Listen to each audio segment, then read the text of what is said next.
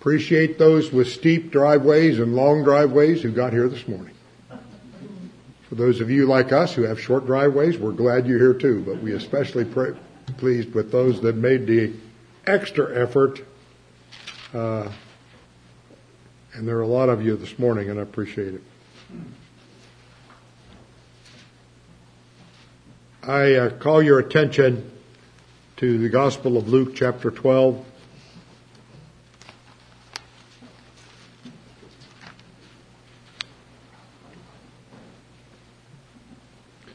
I'm going to, we've, we've been in this section a little longer than I expected, but uh, I trust it will be, has been helpful to you. Our, we're going to read 8 to 12. We've already been here twice. One more time and then we're off of it.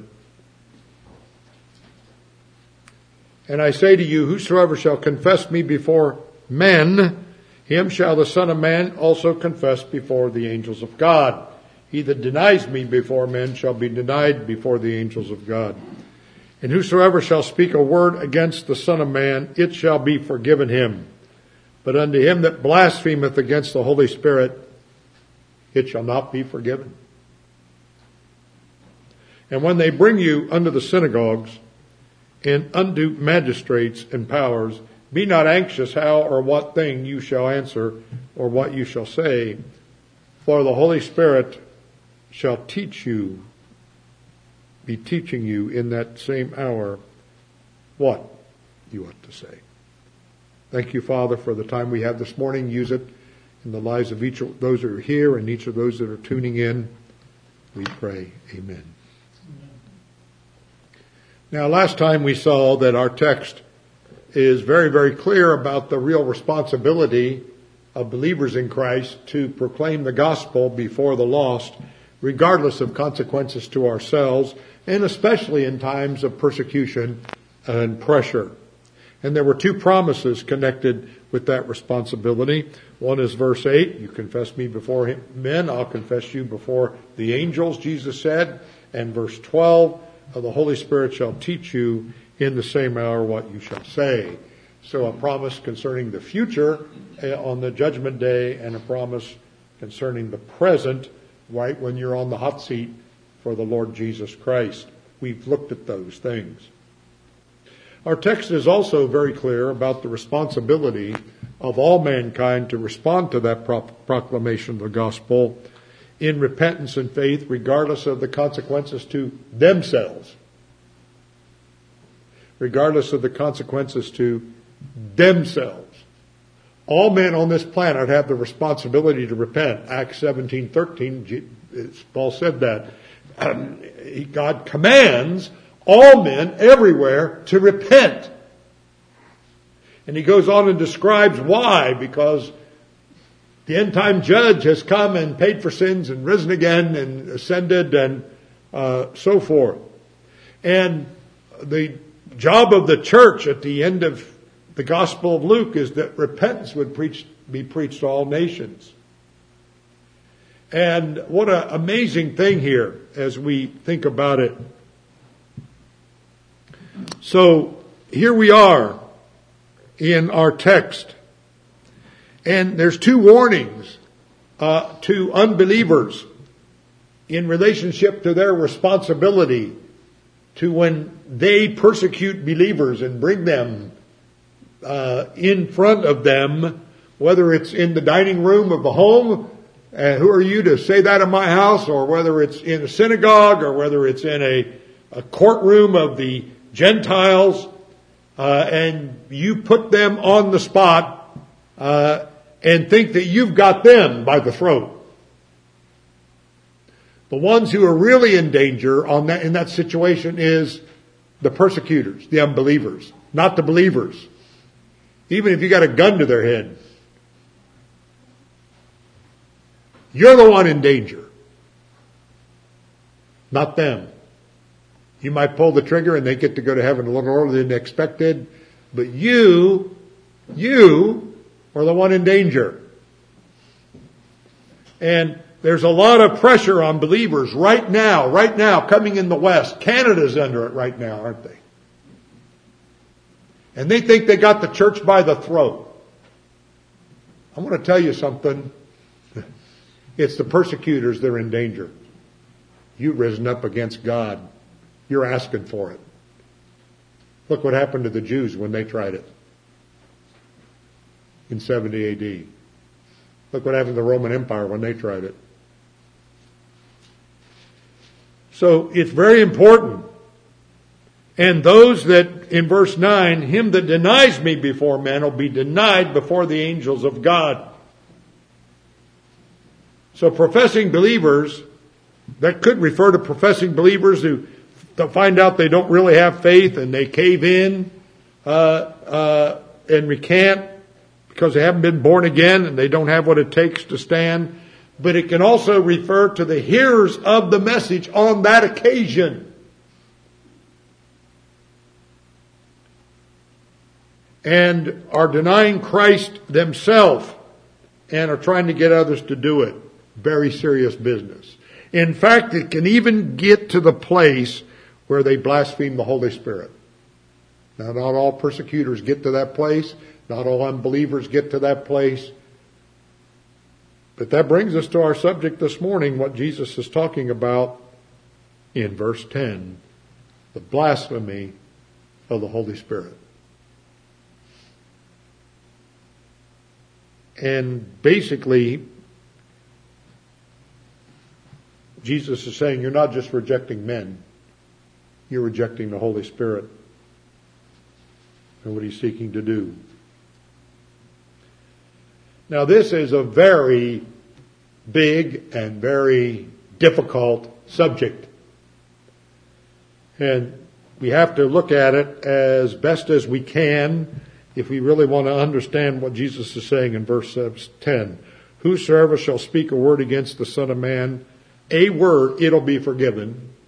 And in contrast to being forgiven for speaking against Jesus, but unto him that blasphemes against the Holy Spirit, not going to be forgiven. Better know what this is, right?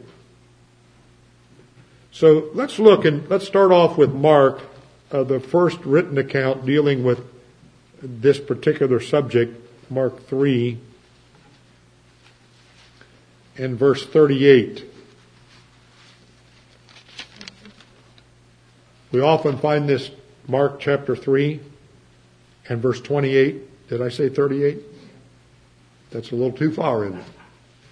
That's a bridge too far for chapter 3. Mark 3:28. Mark chapter 3. Well, we better go back to verse 22. And the scribes who came down from Jerusalem. Notice who these people are. They're religious leaders. Said, he has Beelzebub. They're talking about Jesus and what they were saying about him. And by the prince of demons casts he out demons. So he's the devil and by the devil he casts them out. And he, that's pretty bad. can't get much worse than that speaking against Jesus. And he called them unto him and said to them in parables, how can Satan cast out Satan? If a kingdom be divided against itself, that kingdom cannot stand. If a house be divided against itself, that house cannot stand. If Satan rise up against himself and be divided, he cannot stand, but has an end. No man enters into a strong man's house and spoil his goods, except he will first bind the strong man, and then he'll spoil his house. Verily I say to you all, now here's the good news. This is very good news. You may know somebody that needs to hear this. Because there's all kinds of people there that say, I've done something so bad, God will never forgive me, so I can't be saved, so don't even talk to me.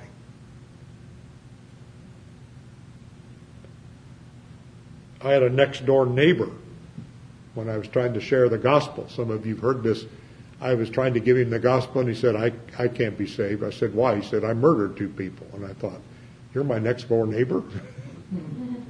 People tell you stuff sometimes when you're witnessing to them. You're kind of surprised that they tell you.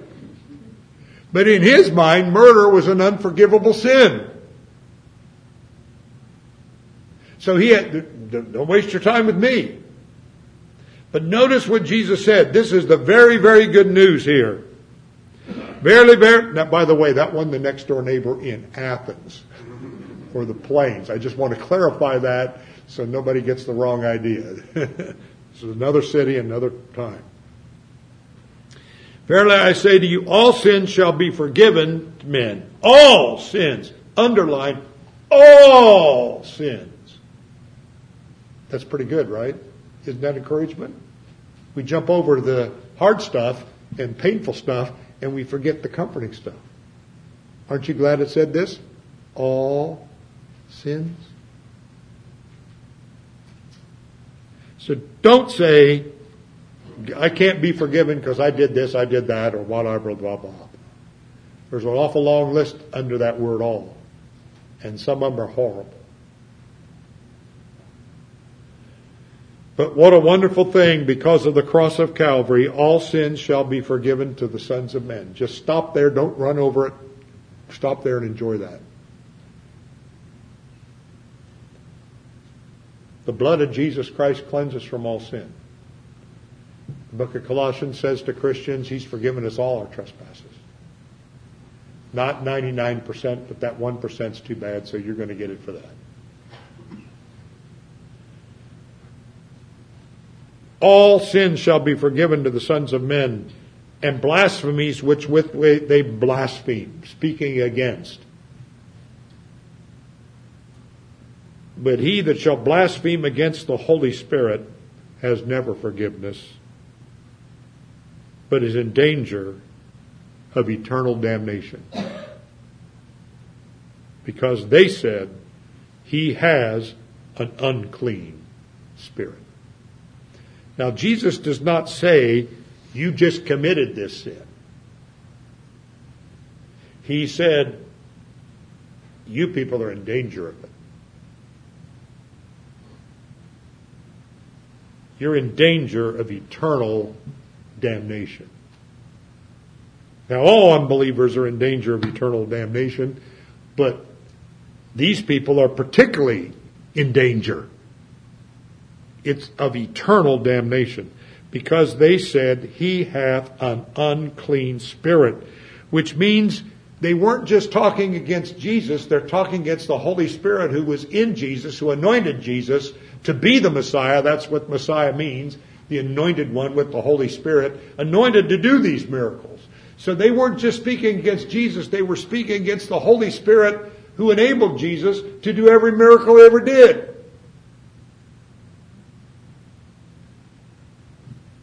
So that's what he's saying there. Very serious section. Go to Matthew 12, which is a second account of this same event, Matthew 12.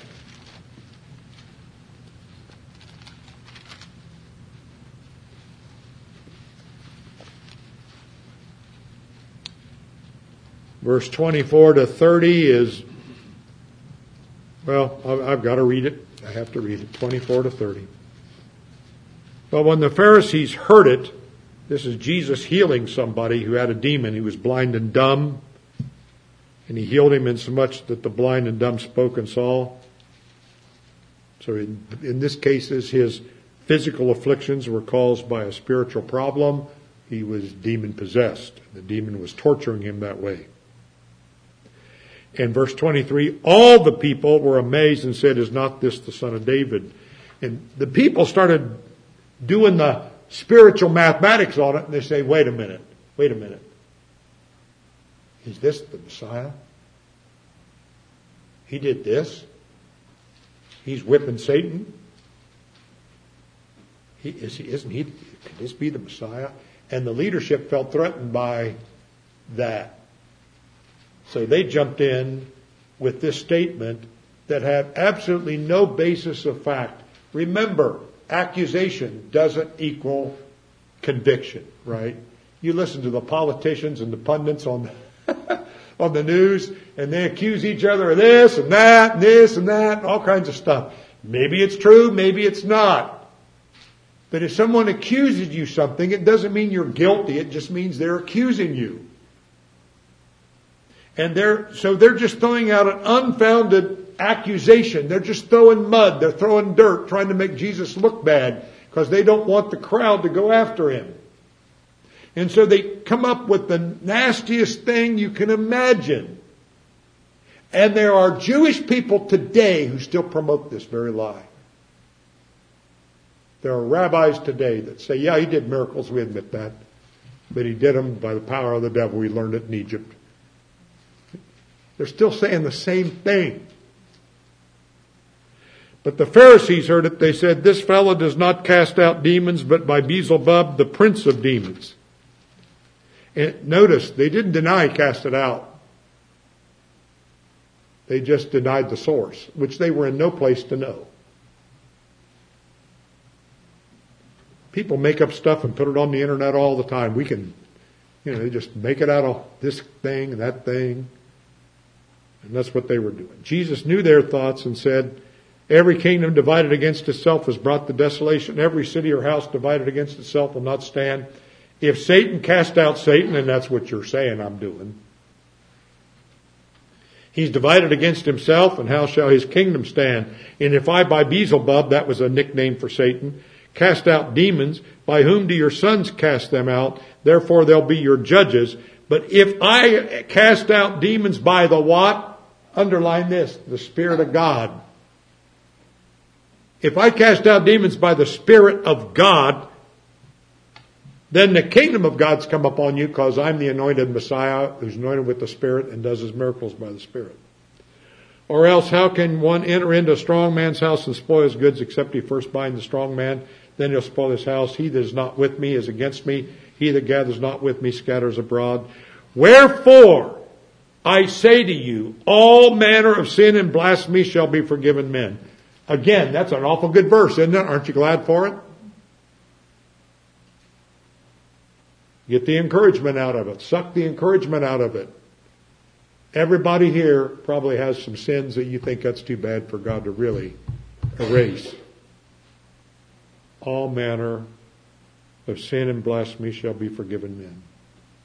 There's your eraser. But the blasphemy against the Holy Spirit shall not be forgiven men. Whosoever speaks a word against the Son of Man, which they were, it'll be forgiven. But whoever speaks against the Holy Spirit, it shall not be forgiven him, neither in this age, neither in the age to come. So in one rendering, I believe it's a mark that calls it eternal sin, or some this is eternal sin, and here it says in King James, either in this age or in the age to come. Now let's go back to Luke 11. In Luke 11, 14, we have the same story.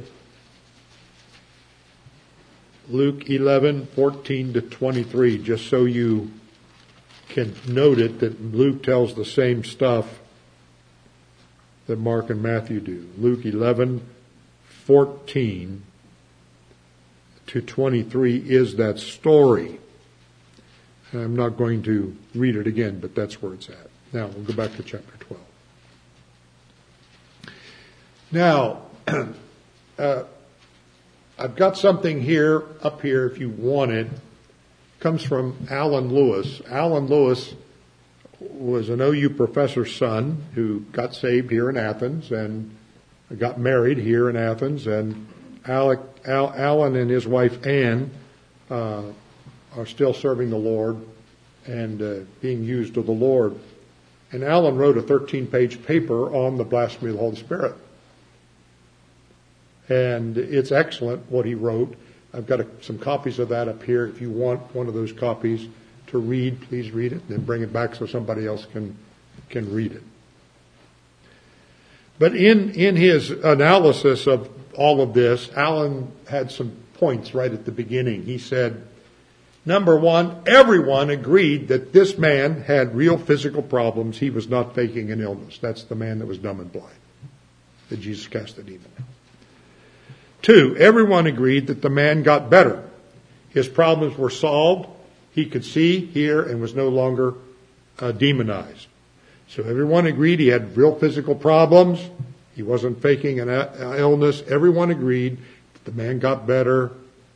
Everyone agreed that this healing was completely supernatural. The man was not healed by natural medicine. He was uh, healed by a complete miracle. No disagreement on that between Jesus and the Pharisees or the crowd. Point number four. Everyone also agreed that Jesus was responsible for the healing. The man got better because of what Jesus did to him. On those four points, everybody was agreed. I'm going to add a fifth as I thought about it. Everyone agreed the demon was the cause of the physical problem. Everyone. This was a demon, fallen angel.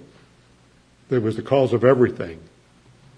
And they all agreed on that. Nobody said it was just a natural issue that could be cured by medicine or anything else. But there were two different reactions to the, this set of facts. This set of agreed on facts. And we find that, and Alan mentioned this, you find it among politicians. Democrats look at something different than Republicans. Pro abortion, anti abortion people look at the same stuff and look at it differently. And the conclusion the crowd was coming to is this might be the Messiah. He's got the Holy Spirit. He's, he's doing these miracles. The conclusion of leadership was pulled out of the air. They've got to say something. Yeah, he did it, but he did it by the power of Satan. calling the Holy Spirit's work Satan's work. That's the bigger picture. Now, let's come back to Luke 12 and let's back up a moment and get a bigger picture on this whole subject. And as we do that, I think probably the best thing is that both believers and non-believers sin against the Holy Spirit. Everybody sins against the Holy Spirit. And the Bible records certain sins that believers do, you and I do, against the Holy Spirit. So let's not just jump on non believers here. Let's look at the sins we do against the Holy Spirit. And once we do that, we'll look at what unbelievers do. We can just categorize these in two boxes. Okay? Number one, According to 1 Corinthians 6, 19 and 20, our bodies are temples of the Holy Spirit. So the day you are saved, your body becomes a temple. Your individual body is a temple. And every sin you do from the day you're born again is worse than what you did before you were born again because now you're a temple and you're doing it in the temple. Just a fact. 1 Corinthians 6, 19 and 20. And the local church is collectively a temple, 1 Corinthians 3, 16 and 17. And it's very serious to defile God's temple. And if you want to get come under serious dealings by God, just try to defile God's temple and you'll get it. So we are our bodies are a temple of the Holy Spirit and that's the whole point of 1 Corinthians 6, 19 and 20. And the context is fornication is worse as a Christian than as a non-Christian because your body's a temple now.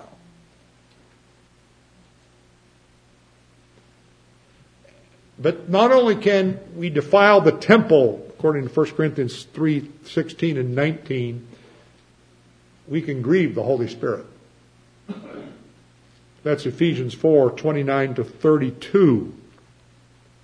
Grieve not the Holy Spirit by whom you're sealed to the day of redemption. He's stuck with you for the rest of your life. So don't grieve him. Um, there's some things he doesn't like that you might think are okay. But why do you want to grieve him? You're, you're sealed with the Holy Spirit to the day of redemption. It's like, you men, it's like living with your wife and you know she doesn't like something. And you might think it's okay, but she doesn't. She's stuck with you, right? and so we need to be sensitive, right? And so that's the whole picture here. In 1 Thessalonians 4:19, quench not the spirit. So we can quench the Holy Spirit. We can grieve the Holy Spirit we can do things that uh, the Holy Spirit doesn't like it when we do it. He's not going to leave us, but it's a sin against the Holy Spirit. Ananias and Sapphira tried lying to the Holy Spirit. It cost them their life. I personally believe they were saved. I think it was a, it was a judgment there in Acts chapter 5. But Peter said, you're not lying to men, but to God. You've lied to the Holy Spirit. You're testing the Holy Spirit. The testing and the lying is the same thing. You're just asking for some kind of uh, serious discipline. So born again Christians can and do grieve and test and sometimes lie to the Holy Spirit. We pretend we're more spiritual than we are or give people that impression. It's not good. We can be physically chastised for that and corrected. And Paul said in 2 Corinthians 10:22, do we provoke the Lord to jealousy? Are we stronger than he? Why would we try to do things like that? But there's forgiveness with those things, but sometimes there's chastening, correction, and those kind of things, and so forth. Now, that's what Christians can do. The blasphemy of the Holy Spirit is not something a born again Christian can do. There's never been a born again Christian that's blasphemed the Holy Spirit. If you look at the text we looked at in Mark and Matthew and Luke, the blasphemy of the Holy Spirit is not something believers are doing, it's something persecutors are doing and enemies of Christ are doing. Or in danger. It's not even what they're doing, it's what they're endangering. In 1971, I, I, I remember this very, very well. There was a gal that uh, was in InterVarsity with us at that time, and she even went with my roommate Tim and some others of us to Urbana. And I remember her sitting on the steps of Galbreath Chapel with her face in her hands crying. And the leader of InterVarsity went up to her and asked her what was the matter, and she said, almost did it. I almost did it. He said, What did you almost do? And she said, I almost blasphemed the Holy Spirit and lost my salvation. I don't know what kind of teaching or what her background was, but in her mind, she almost did it. now that gal was untaught and mistaught, the people in the New Testament that are in danger of committing the blasphemy against the Holy Spirit are not believers. The people in the New Testament that are in danger of blaspheming the Holy Spirit are not born again people. Nowhere in the Bible do you even see rank and file Christians committing that sin. In the Bible, the people that are in danger of committing that sin were the Pharisees and the scribes and the leadership it was a leadership deal. Unregenerate leaders. Not rank and file people. I'm just getting the context of every time this appears. Leaders that should know better. Leaders that pretended to be Bible teachers. Leaders that were not born again and were unbelievers themselves and rejecting God's light. We've examined several sins against the Holy Spirit that believers can do, but now I want to look at sins that the lost, unregenerate can do, and again get the wider context. Turn with me to Romans 1.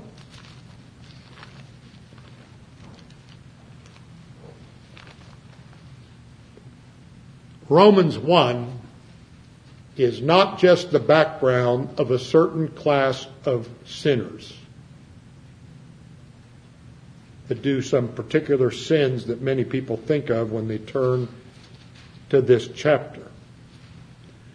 Romans 1 is the background of the whole Gentile world who've gone into idolatry and held down the truth about the Creator and therefore been given over to a reprobate mind. A reprobate mind is the mind of the lost. All the lost have reprobate minds. The only way to get for God to do is in sovereign grace to reach down and take somebody with a reprobate mind and give them the gospel and have the Holy Spirit give them a renewed mind. Romans 12 1. And so Romans 1 18 and following is the default position of every person on this planet. Now, I know in Romans 2 he talks with the Jews. Okay, so the Jews are Romans 2, but it's no better. It's even worse in Romans 2. Romans 1:18 For the wrath of God is being revealed from heaven against all ungodliness and unrighteousness of men who suppress or hold down the truth in, by unrighteousness. What is the truth that they're repressing? The fact that there is a personal God in heaven that made them, that they're accountable to, and is who's revealed himself. Because that which may be known of God is manifest in them, God's shown it to them, for the invisible things of him from the creation of the world are clearly seen, being understood by the sin, by the things that are made, even his eternal power and Godhead, so they're without excuse. Because when they knew God, they glorified him not as God, neither were thankful, but became vain in their imaginations, and their foolish heart was darkened. Professing themselves to be wise, they became fools. That's everybody on this planet in some fashion, apart from regeneration. And he says, You're without excuse. And everybody likes to go to this chapter and deal with certain sins that Paul mentions, but those certain sins are just the more overt things that are one of a long list of sins at the end of the chapter. And the background of this is these are the this is the reason people need the gospel. They're broken. They're in rebellion. They're in apostasy. And these are the candidates for Romans 1 14 to 16. These are people that need the gospel and need for us to give them the gospel that are candidates for salvation. So as bad as this list is, and you can read it and it's really bad, all these things can be forgiven. And that's why Paul says, I'm not ashamed of the gospel of Christ, for it's the power of God to salvation to everyone that believes, to the Jew first, that's Romans 2, and also to the Greek. That's Romans 1. So there it is. So that's the background of really the whole world. It was the background of the world before there was a Jew, when God saved the first Jew. So everybody has this background. That's the point of Romans. Everybody has the background of Romans 1. By the way, everybody's got the background of Romans 3. No man seeks after God. There's none righteous, no, not one. There's none that understands. That's background everybody. So that's the picture. It's not a pleasant picture. It's a very ugly picture. And yet, in that ugly picture, people out of this condition can be saved and are being saved. Because every saved person, in some way, is part of this before they're saved. Genesis 6 3, as you go back to the time before the flood, God said, My spirit will not always want strive with man. Because men were striving, men were fighting God back then. Well, well, does God, you ever hear people say, well, would God give people second chance? I mean, the end of history, maybe we got a judgment day, he'll give them a second chance. Well, That'd be nice. we hope so. We have got no authority from the Word to say that. But I'd like to say uh, man's first chance was in the Garden of Eden. They blew that. Man's second chance was after the Garden of Eden when the sacrifice system was set up. And they blew that. And they've gone the way of Cain, not the way of Abel. Man's next chance was uh, Uh, happened when uh, God uh, allowed them to continue, even though they weren't doing everything they should do, and they started the Tower of Babel, and that was that chance. Then the next chance was Abraham and the starting of the Jewish nation, and they blew that, and then God gave the exile into Syria and and and, and uh, Babylon, and then God sent His Son. After sending prophets and prophets and he sent his son and they killed him.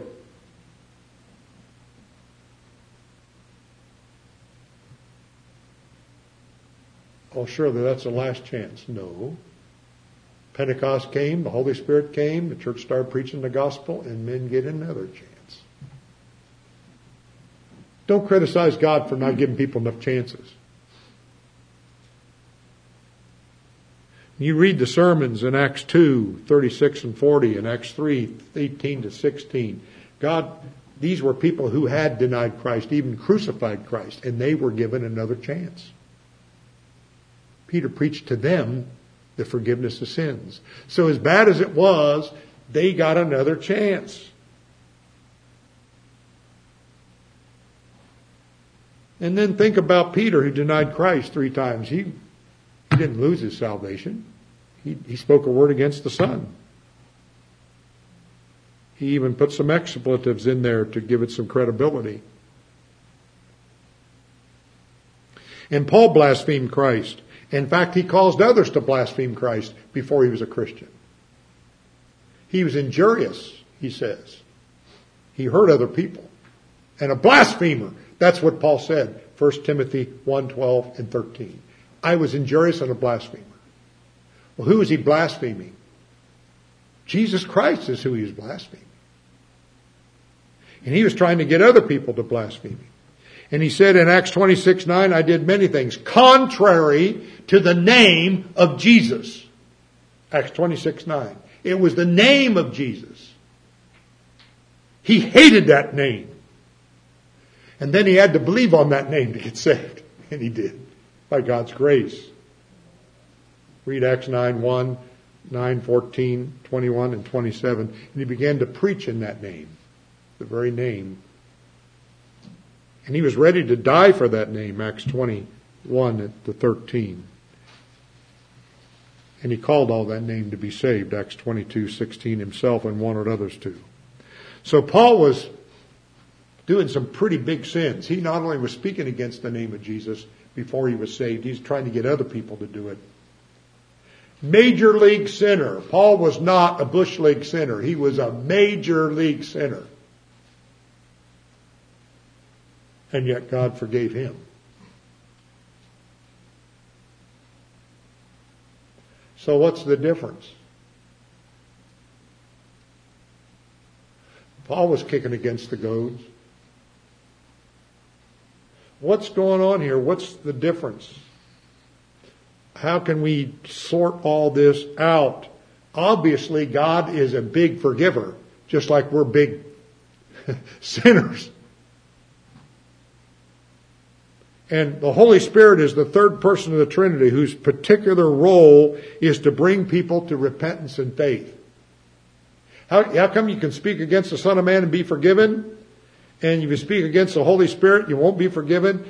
You are sinning against the member of the Godhead whose particular job is to apply redemption to your soul and bring you to faith and repentance in Jesus Christ. You want to insult him? You want to sin against him? He's the one that's the author of the new birth.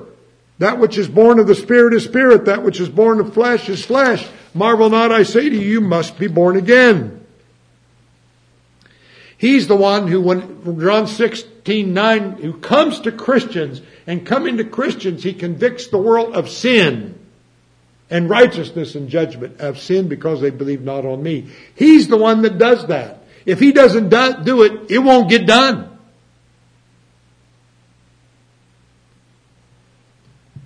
Without that work, salvation doesn't get applied. Turn to 1 Peter 1 2. 1 Peter 1 2.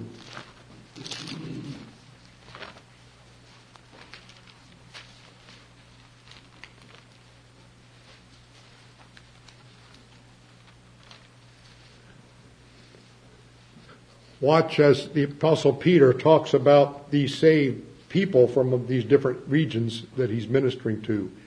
He talks about the work of God the Father, he talks about the work of God the Son, he talks about the work of God the Holy Spirit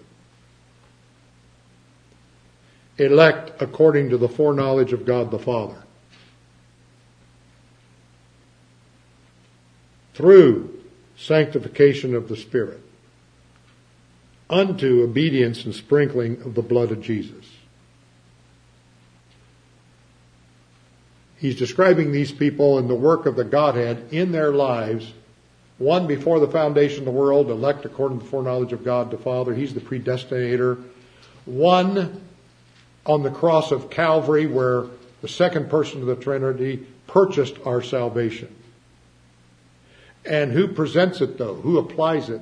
Through sanctification of the Spirit. That's not a post-salvation sanctification. That's a pre-salvation sanctification where the Holy Spirit begins to deal with you and bring you to conviction of sin. Turn to 2 Thessalonians 1, 13. 2 Thessalonians 1 13. That's not right. 2 Thessalonians 2 13. 2 13. Paul, looking back on what happened in Thessalonica, he says, We're bound to give thanks always to God for you, brethren, beloved of the Lord. He's not thanking them that they believed, he's thanking God that they believed. You don't get any credit. We're bound to give thanks always to God for you, brethren, beloved of the Lord, because God has from the beginning chosen you to salvation through sanctification of the Spirit and belief of the truth. So what an exciting thing. Unto whom he called you by our gospel by the obtaining the glory of Jesus Christ. Now, the sign miracles Jesus was doing all the healings, all the raisings from the dead, all the casting out demons was a means by which God could, because they were prophesied that the Messiah would do that, they were the means by which God would use to bring people to faith in Christ. And that's what some of the people were starting to move that way. And then the Pharisees jumped in and misinterpreted and maligned it. And God anointed Jesus with the Spirit, Isaiah 61 1, to bring the nation to the Messiah. Just like the sign miracles of Moses was brought to bring Moses uh, into a place where the nation who would, would accept him, the miracles of Jesus were the same. But they resisted it. And Stephen said, You always resist the Holy Spirit. As your fathers did, so are you. They resisted the Spirit. You're resisting the Spirit. Acts 6.10, Acts 7.51. In fact, all unsaved people resist the Holy Spirit. Is there any unsaved person, unregenerate person that doesn't resist the Holy Spirit? All unsaved people resist the Holy Spirit. That's why you need what is called in the Bible irresistible grace. Because there is a work of God, that, even of God's Spirit, that is resisted, but there's a work of God that won't be resisted, and that's why you're saved. It's not because you're better than other people, it's God just ran you down in grace. Because apart from that, all unsaved people have reprobate minds, they're given over, they resist the Spirit, they've all gone the way, of Cain, they're all doing what Psalm 127 says they can't do they're building a city without God and building a house without God. Cain tried that. He built a house, home, and he built a city, but it was without God. He went out of the presence of the Lord. Psalm 127 says, "Except the Lord build the house, they labor in vain to build it. Except the Lord keep the city, the watchman wakes in vain." And James 2 7, uh, James says of the unsaved rich around them, don't they blaspheme the name by which you're called? People, they just do. And that name was Jesus. And in Luke 23, 39, we find blasphemers and Jesus can be saved because in Luke 23, 39, both thieves were blaspheming him and then one got saved. So you can speak against the Son of Man and be saved. You speak against the Holy Spirit, you're in bigger trouble. Now they're equal. Turn me to Hebrews chapter 2. Hebrews chapter 2.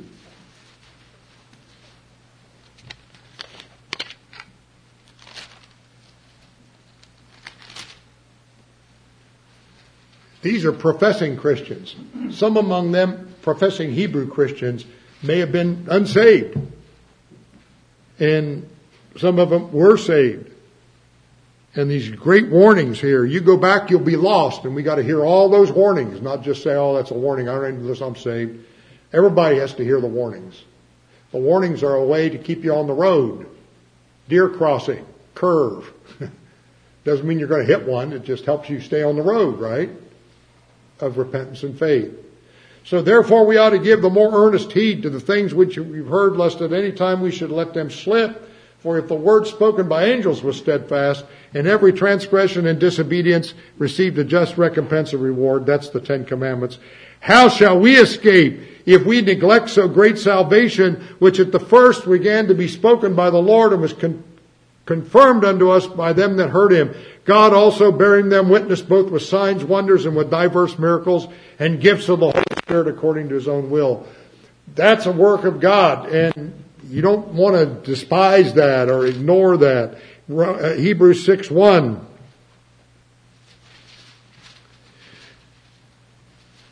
There is an apostasy that's final, where people know the truth and turn from it.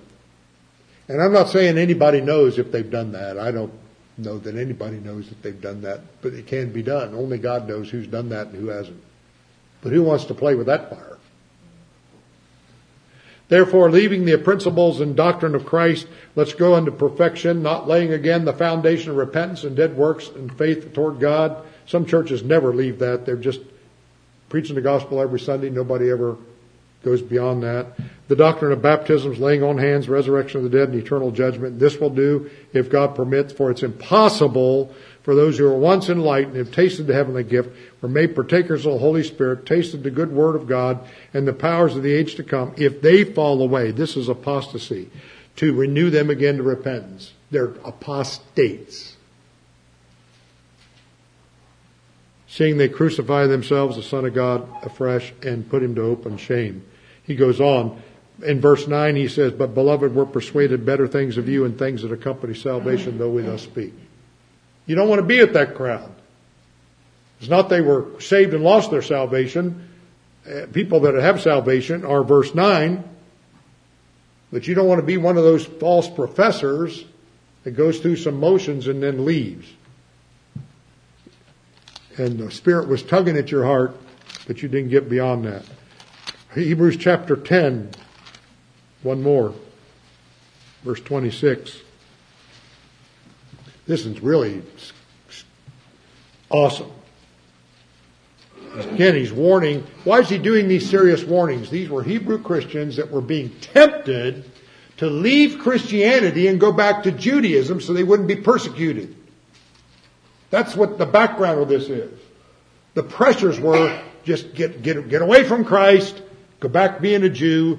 Jewish religion's legal. Christianity's illegal. Just go back and everything will be fine. Just be a Jew. Don't be a Christian anymore.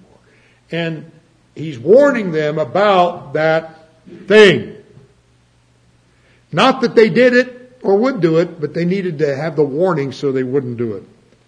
Verse 26. For if we sin willfully, this is called apostasy. After we've received the knowledge of the truth, you heard the truth, you know the truth, there remains no more sacrifice for sins. You can't just stop being a Christian and go be a Jew and go back to the animal sacrifices. But a certain fearful looking for judgment and fiery indignation which will devour the adversaries.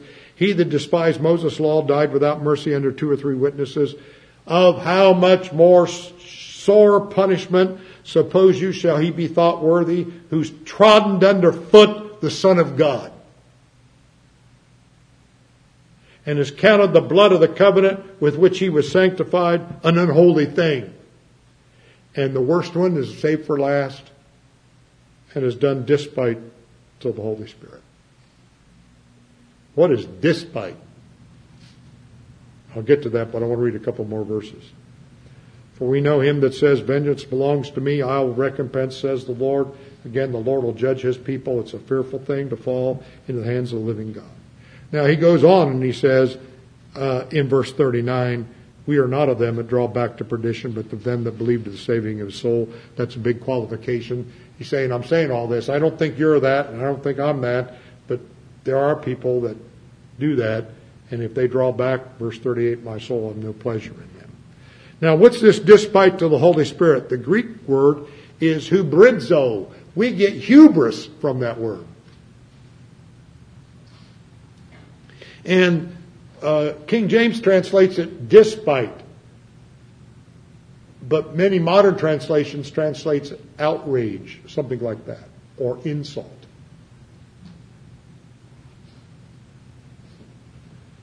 And so here's a picture. Um, you got a boss at work. He's the guy gives you his job. He can fire you at any moment. Are you going to go in and insult him? you going to insult your boss? Is that smart? Is that even a good idea? Insult the very one that you owe your job to? Outrage him? Do something that outrages him? How about the policeman that's got you pulled over by the side of the road? Are you going to uh, insult him? That's the difference between a ticket and not a ticket. I told you about the friend that borrowed my 61 Chevy. He never borrowed again, but he got pulled over and the policeman started writing up a ticket and he said, I'll take a order of fries and a Coke. I couldn't believe he said that. He never borrowed my car again. Ever. You don't insult policemen. And we have, we have something called resisting arrest.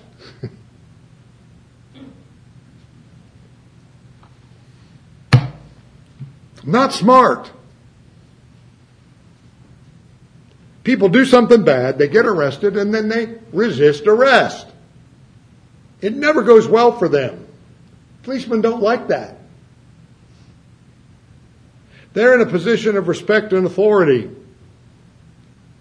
And uh, so you wouldn't do it to a professor in class. You wouldn't normally insult a professor in class. That's the difference between an F and an A, maybe.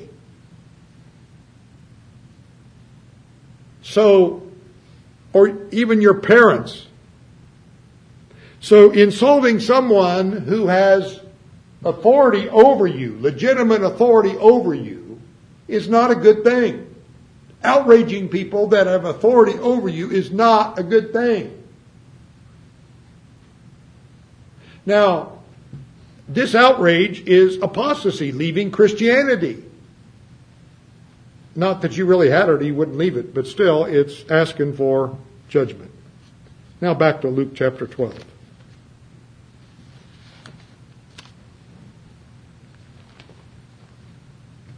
I want to re- reiterate something I said last week and I mentioned already today.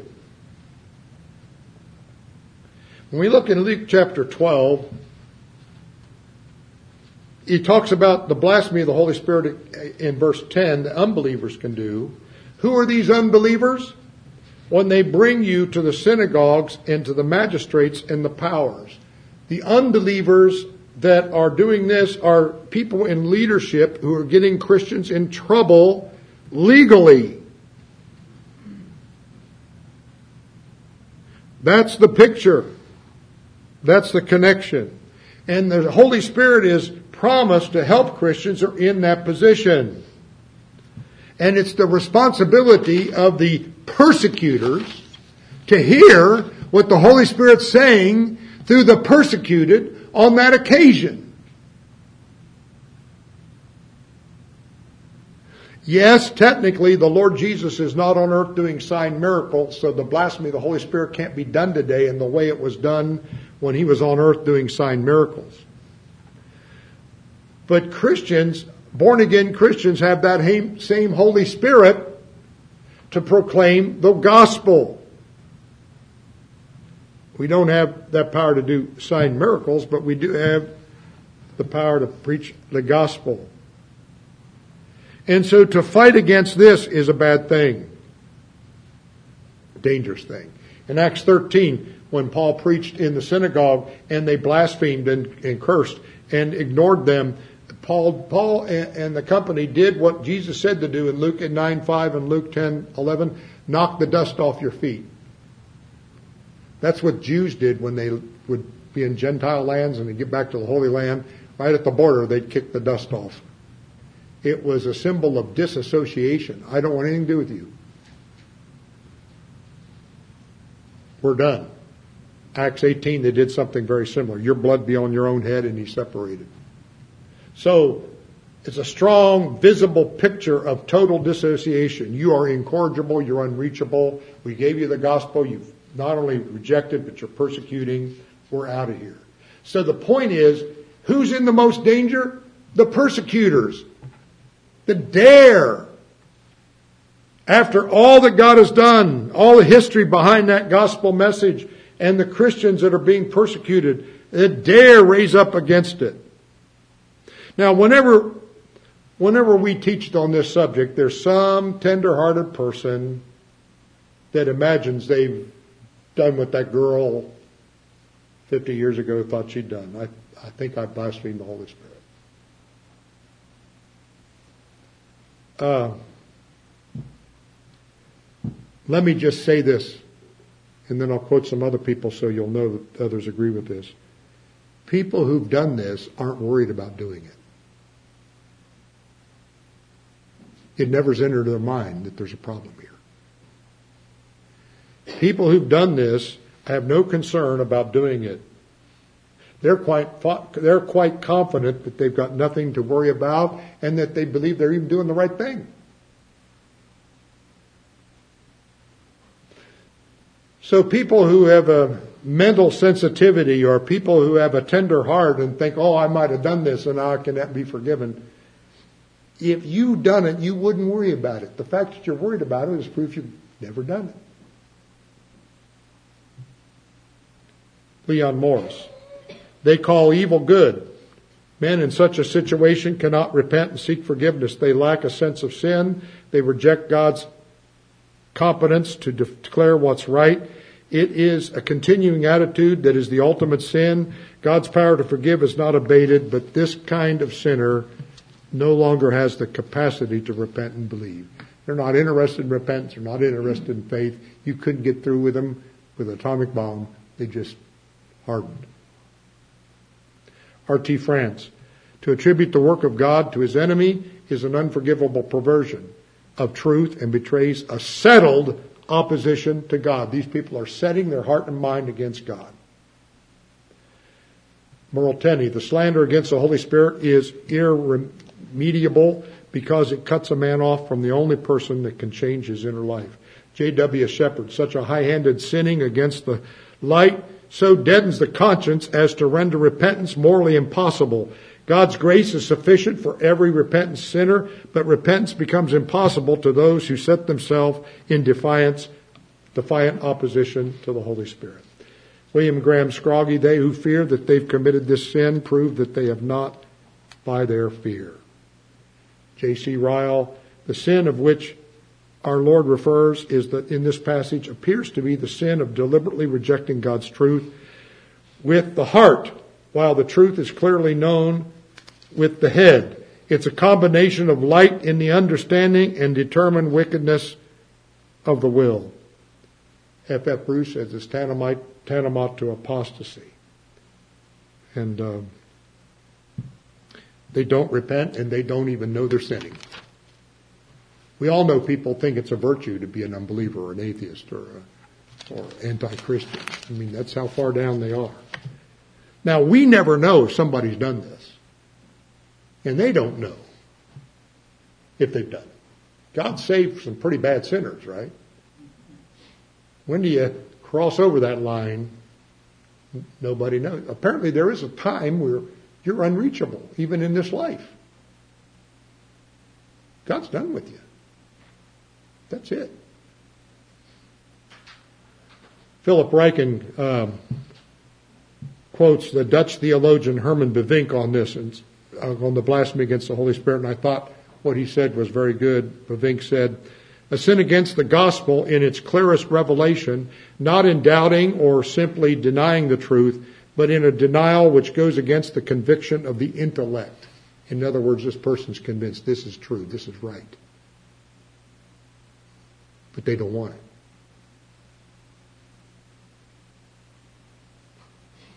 They go against the conviction of the intellect. My intellect's been convinced. I know the Bible's true. I know my intellect's convinced.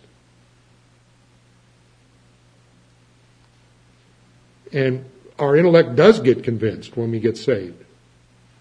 But this person's convinced, but, the, but don't, they don't move forward with the will. Now, many people are convinced it's true and they hold back. We all did that. But this person continues to hold back.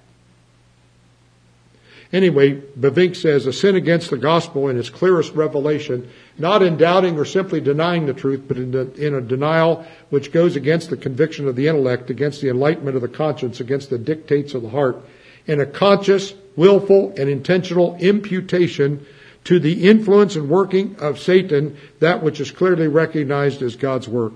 In a willful declaration that the Holy Ghost is the spirit of the abyss and that truth is a lie and that Christ is Satan himself.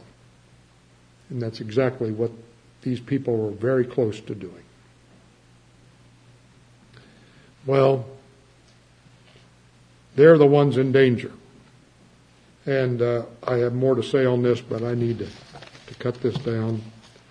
Um, what a privilege it is for us to be rejected, to be reviled, to be criticized, to be put on the spot by persecutors who hate God and hate the light and call good evil and evil good, as Isaiah puts it. That's an opportunity to proclaim Christ. That's what this is talking about in verse 12. For the Holy Spirit will teach you in the same manner what you will say. Even to those people. Now you're not going to out argue them. Because argument doesn't hit with these people. You just, you give the truth on that occasion, stand up to the animosity and let God do the work. And the Holy Spirit shall teach you in the same hour what you shall say. Um, remember when the apostles were hauled in front of the Sanhedrin and they said, uh, we can't say anything against it when they saw the man that was healed. We can't say anything against it. But they couldn't say anything for it because they hated it so bad. And they knew that these men had been with Jesus. So God was poking them, wasn't he? Poking them, and they just pressed it down. In 1 Peter 1, 11 and 12, it speaks about those who speak against you. This is a common thing. This is not an uncommon thing. Christians are criticized Churches are criticized. Pastors are criticized. People love religion, anything but Christ and anything but the gospel. Maybe there's someone that you, you, you pretty much in that camp. But, or you know someone. That doesn't mean you've done this sin, but it does mean you might be getting close to it. And to die without Christ in unbelief is a bad thing. To live with unbelief and hardness of heart is a very bad thing. You can't say, oh, at the last minute, I'm going to get on the train to glory. You might miss the train. So may God speak to your heart today about your need to believe in Christ, repent of your sins and believe in Christ. May the Holy Spirit do that work. And if He's done that work, thank Him for it. Thank you, Holy Spirit. Left to myself, I'd never done it. Thank you for beginning a good work in me, and you'll continue to perform it to the day of Christ Jesus. I do believe that Jesus is God incarnate. I do believe he died for my sins and rose again. I'm trusting in him to save me, not myself. And I thank you for enlightening my mind and changing my heart. Father, we come before you today and we pray your work would be done in our families, in our communities. There's some raised in this church that have departed from the faith. There's some that know the truth and hate the truth. There's some that we love very much that are not on the narrow way, and the only reason we remain on that is because of your grace, not because we're smarter than other people or better than other people, because of your work, of your spirit in our life, and your continual work. So Father, thank you and challenge our hearts today Instead of blaspheming the Spirit, may we thank God for the Spirit. And may we be instruments of that Holy Spirit in time of opposition and persecution. Fill us with your Spirit when we need it. In Jesus' name, amen.